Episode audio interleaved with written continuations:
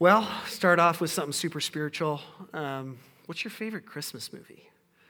I was thinking this week, there's a lot that I rewatch. Every single year, I come back to certain movies. I, my personal favorite, which is so old school, but it really is, I don't know why I love it so much, it's the movie White Christmas. Have you seen this?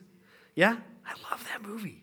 I don't know. And I like watching it by myself where kids don't interrupt the movie, you know, because they, they don't appreciate it like I do. You know what I'm saying? So, like, I turn the Christmas tree on, I turn all the lights off. I usually cry in the middle of it. It's like when the, you know, when the guy comes in at the end of the movie, you know what I'm talking about? The, the general comes in. If you haven't seen it, it's worth it. Go for it. But I'm, just, I'm legit curious. Like, what are the ones that you come back to? I'm asking. Santa Clause 1, 2, and 3. Tim Allen, genius at his peak. Yes.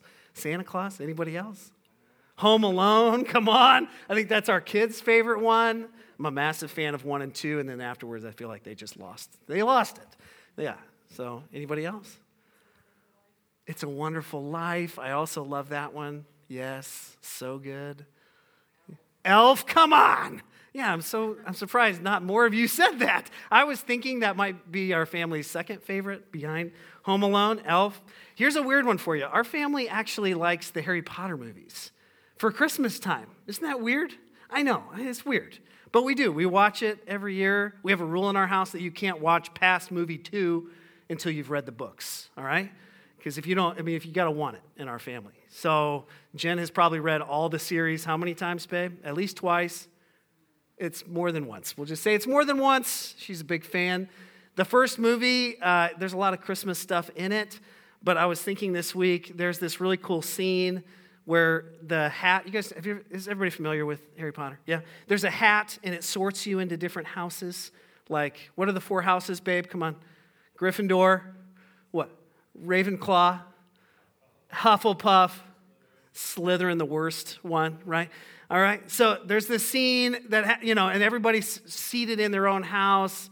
And I, I just imagine um, this, like, our family kind of puts themselves in that story and we've taken tests and we, we kind of tell our kids like you're in a gryffindor house all right?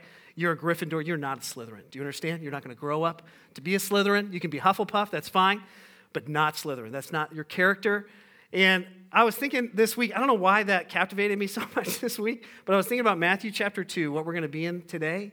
And i was thinking it'd be cool if instead of just preaching a sermon on this can we collectively as a community can we imagine ourselves in the story can we put ourselves in the story of Matthew chapter 2? It's a really misunderstood passage. If you have a Bible or you have a phone, open it to Matthew chapter 2. It's, it's where the wise men or the magi come and celebrate Jesus. They come looking for Jesus. You guys know the story. And I want us to imagine this morning what character, or maybe what parts of the characters do you resonate with as you put yourself in the story? Do you resonate with King Herod at all? I'm sure most of us, if we read it 20 times, we would never put ourselves in King Herod's place, but I'm going to challenge you to actually think about that today. Are you like the wise men who bring Jesus the gifts? Are you like the priests and the religious leaders? All right, those are kind of three groups we're going to look at today. So if I can just read this all the way through, it's 12 verses. Hang with me. Jesus was born in Bethlehem in Judea during the reign of King Herod. And about that time, some wise men or magi from eastern lands arrived in Jerusalem and they asked, Where's the newborn king of the Jews? We saw his star as it rose, and we've come to worship him.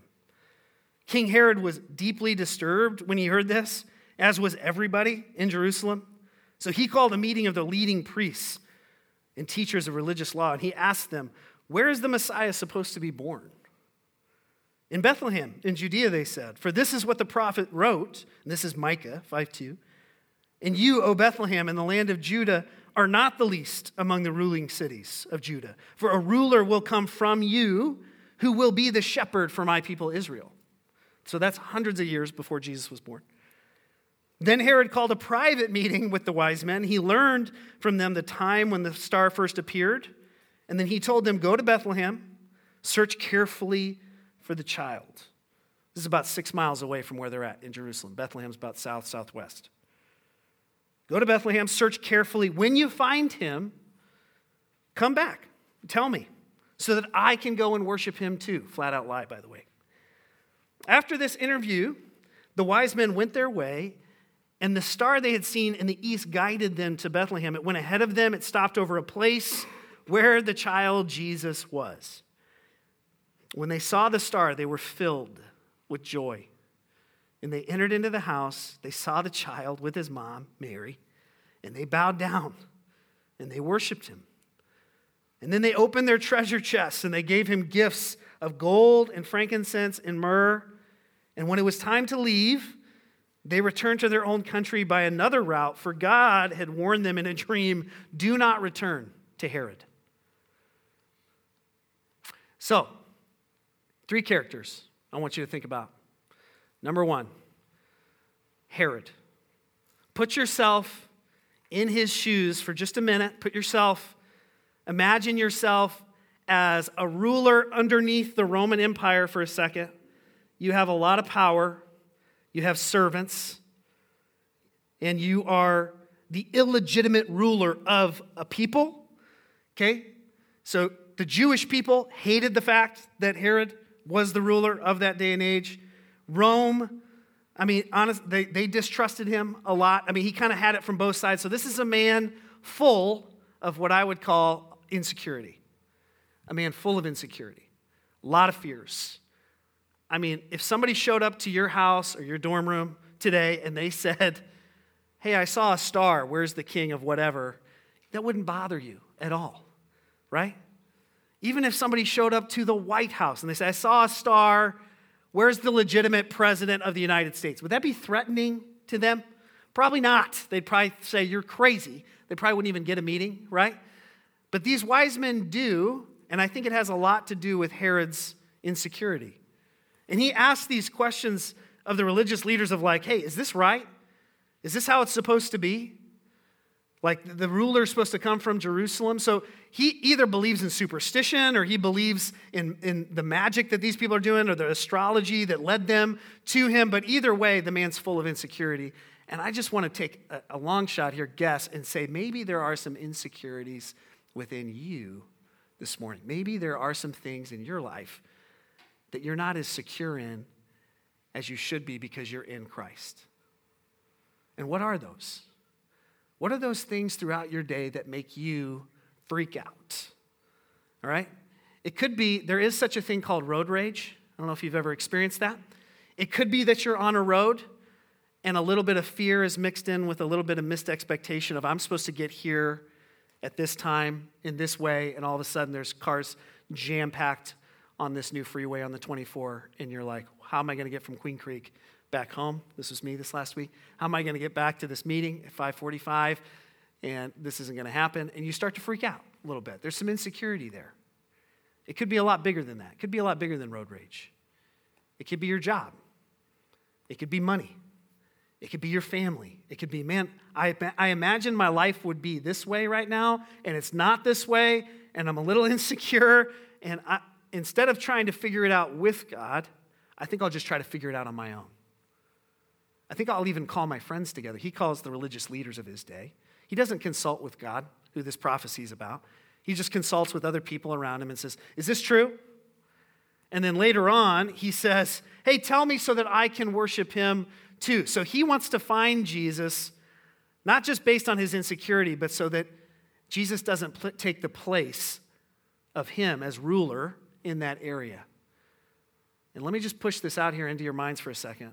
There's probably some areas where Jesus has been saying for a while, let me be the ruler of that area of your life. And you've been saying for a while, no, that's mine. No, that's, that's my area. You, you stay in your lane, Jesus, the spiritual lane, the Sunday lane. Let me, let me rule this part. And when I identify with Herod, I think about my own. My, the first thing that comes to my mind is my kids.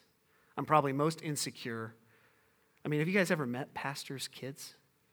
They're the worst, usually. Like, they, Kyle, am I wrong? Kyle's a pastor's kid. He knows. They're the worst. And I have an insecurity there.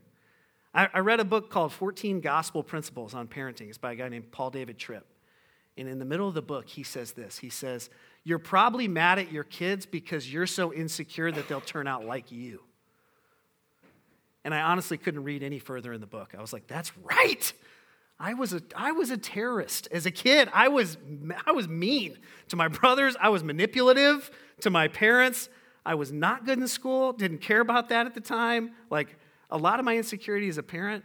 And for me, hear me on this. This isn't a one time thing of like, all right, God, I want you to be the ruler of my life in this area. You're good. Amen.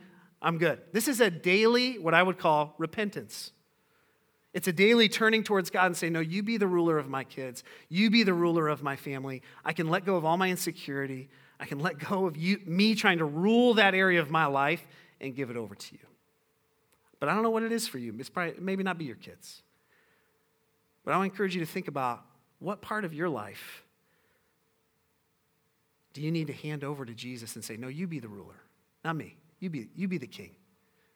You're the rightful ruler of this, of this heart and I want to give you that. The second group of people, the leading priests and teachers, hey, where's the Messiah supposed to be born? They speak up immediately in Bethlehem. They probably pulled out a scroll of Micah, right, which was written 400 years before Jesus was even born, the book of Micah. I don't know if you guys realize that. Like this one page in between, me and Caesar were just talking about this. Between Micah and Matthew, this one little page, is 400 years of silence before you get to Matthew. Here, and then you just jump right into the story of Jesus. So they'd been waiting a while and watching the signs of the times, and, and all of a sudden they know, like, oh, Bethlehem in the land of Judah, which, by the way, Bethlehem, massive place of experience, like of experiences in the Old Testament, is a landmark place. This is where you guys know the story of Jacob and his wife Rachel. I don't let me refresh your memory if you don't know the story or tell you the story. But he had a wife named Rachel, and she died giving birth to her last son, Benjamin, in Bethlehem. And he buried her there. And where does King David come from? The guy who wrote Psalm 51 earlier, what Israel referred to as the best king they ever had. He came from the tribe of Benjamin. And so Bethlehem was called the city of David. And all the prophecies, like the things that told about what Jesus would be like, reflected back on David. This is a big deal. Like Bethlehem is a huge space for the people of Israel. And these people know exactly where he's coming from. They tell Herod, and then hear me on this we don't hear from them again until Jesus is 30 years old. They do nothing about the knowledge that they have. Nothing. They just go home and they say, hey, all right, yeah, he probably comes from Bethlehem. And they go home, and they know where he's born, they know what time he's born. All the signs are pointing to Jesus as, as, as this has happened and they don't do anything about it. They know, but they did nothing. How many areas in your life and my life do we use knowledge as a substitute for obedience? Let me ask that again. How many areas in your life do you use knowledge as a substitute for obedience? Jesus, later on, John chapter 14, he says, If you love me, you'll obey me. He doesn't say, if you love me, you'll know a lot about me. If I ask my kids to go home and clean their room, and they go upstairs and they come back and they say, Dad, hear me out. We didn't clean our room, but we memorized what you said. Am I a content father at that point? No, I'm a little ticked off, aren't I? Yeah, a little ticked off. And I'm saying, no, try again. Yeah, go back up. I don't care if you memorized what I said. Go back up, try again. Obey me. They go back up. They come back down in a couple hours. I'm like, all right, it's got to be done now, right? No, Dad. Actually, what we did is we set up uh, a worship service in our rooms to talk and sing about what it would look like if we cleaned our rooms. And we sang songs about it. And, not, and then Jack, he came up, he preached on it for like 30 minutes, and then we, we ate nachos and, and remembered what you said.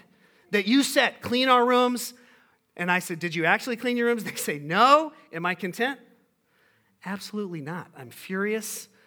I'm wondering what I, what I do wrong as a dad in the universe to deserve this, right? You get what I'm getting at here? Yeah? You feel me? Just because we know a lot about Jesus doesn't mean we obey or love Jesus. It's a disturbing fact that Satan probably knows more than any of us will ever know about Jesus, and yet Jesus is not his Lord. And he's not his Savior, he's his enemy. And so let's not lie to ourselves and pretend like in our areas of knowledge we have obeyed in that way. And if you want to know what to obey, Jesus' standard, read through some of Matthew 5, 6, and 7, just some of it. Don't go too fast because he says things like, hey, before you go to church and worship, you should probably make right with somebody that you've wronged. Or if, or if you have something against somebody, if you have a grudge against somebody, you should probably go do, take care of that before you come and worship. You know, I know you've probably heard that it was said that you should love your neighbors, but I'm saying something different. I'm saying love your enemies. That's the kind of obedience that he's requiring. And for a lot of us, it's not a, it's not a guilt or shame thing. It's just a matter of if you know it, if the Spirit is continually bringing it up and saying, you should forgive that person. You're drinking poison and expecting them to die. Like, this is not logical, you holding on to a grudge in this way. Forgive them as I have forgiven you, and you've not obeyed that. You're probably a lot like the religious leaders and the priests of this day. Knowledge is never a substitute for obedience. Obedience is God's love language, following through. last but not least, I know I saved the good one for the last, but who are these rulers, the Magi, the wise men? Do you notice it doesn't say there's three of them? right? In all your nativity scenes, you probably imagine three. There's probably an entourage of guys. Think about this. They came to Jerusalem from modern day Iraq. Do you know how far that is? Like from the east, it's over 800 miles walking with treasure chests and probably security guards. We're talking at least, if they were hustling, at least 40 days. At least 40 days of 20 miles a day. Hustling to get to Herod. I mean, they were devoted to getting there. They, it, they were going to do anything to get to the foot of Jesus. And not only do they want to get to the foot of Jesus, they brought things to give. And so I just want, again, I want you to imagine yourself in the story, what that journey must have been like of anticipation. What was it like traveling day after day, following, by the way, a star? What? Like they followed a star 800 miles? You guys ever followed a star for one mile? I have not. I don't pay much attention to the sky in that way. They followed it 800 miles. They stop, they talk to Herod. These guys are clearly seeking after Jesus. And I think if we're going to take anything away from them in this story, it's how are we seeking Jesus and what are we bringing to Jesus? How are we seeking Jesus and what are we bringing before him? Are you bringing Jesus your leftovers, or are you bringing him gold and frankincense and myrrh? There was a couple in Illinois that, for Jen and I, were the, they, they were the body of Christ to us. They were dear friends of ours, but they were also just some of the most generous people on the planet. And anytime I hung out with them, I just felt loved. I felt seen. I felt like I didn't have to be a pastor. First, I could just be a human being in front of them, and they just, they loved us. They loved our kids. When we left, we cried, cried, cried. And what I learned from this guy more than anything was how he sought after Jesus when he was working out, when he was hanging out with his kids, when he was with his wife, when he was serving at the homeless shelter down the street. I caught this guy so many times. I caught him giving money away to people who needed it secretly without anybody else knowing. And I just thought, man, am I seeking the Lord that holistically? Am I, is every part of my life belong to Him? What part of my life doesn't? What part am I holding back? Am I willing to go on a journey of following Jesus and finding him and discovering him.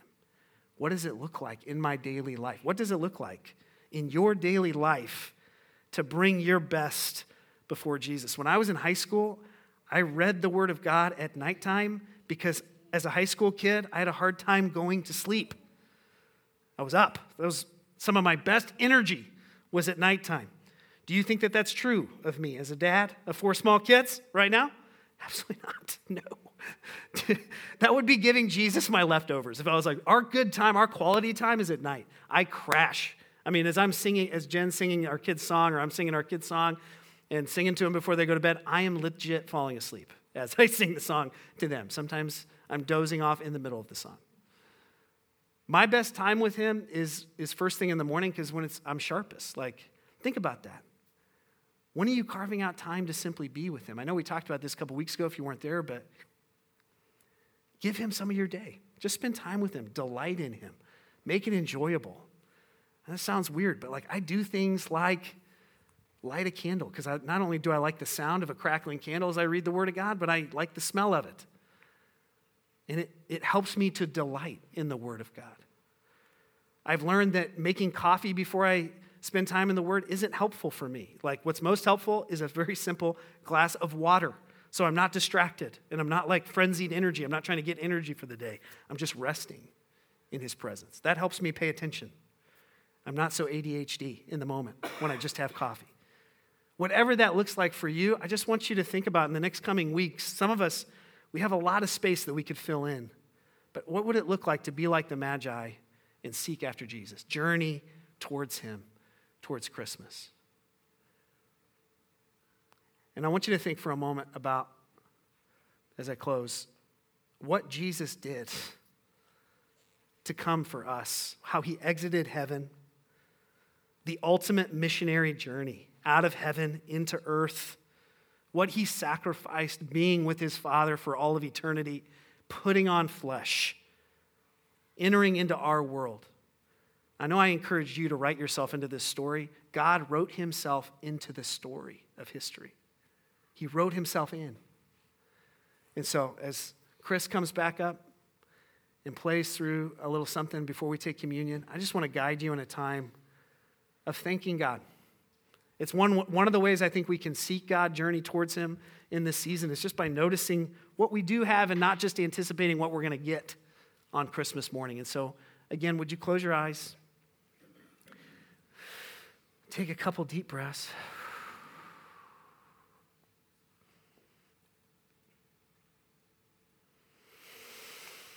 And just for a moment, Take some time internally just to thank God for entering into our world, to know what it feels like to be human. Imagine what kind of compassion that gave Jesus towards people being fully human and fully God.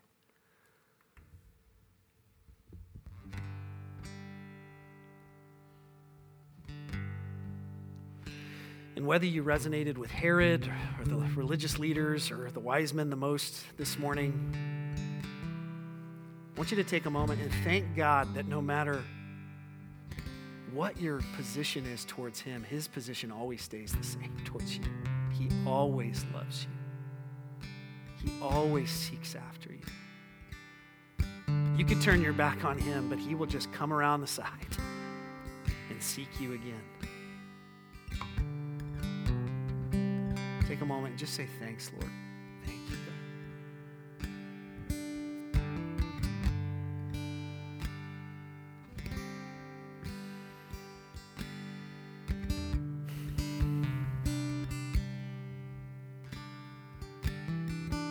last but not least, I know that some of us, including myself, we struggle with gratitude, we struggle with contentment.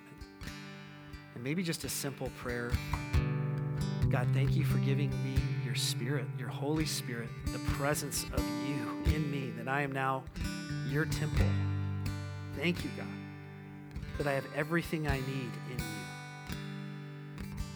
you. Just give him a, a quick thanks for his Holy Spirit. Thank you, Lord. And then, whatever else comes into your mind, just a Rolodex of the gifts that God has given you the last couple months, even things specific, relationships. Could be money, could be a bonus, could be that your friend got out of the hospital, could be a baby being born, but just thank Him for those very specific things. Take a minute and do that.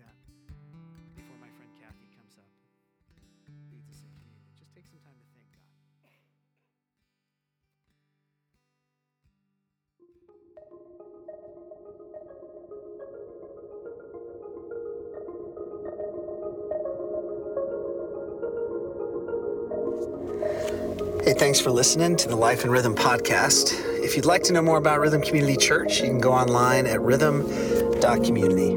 Peace.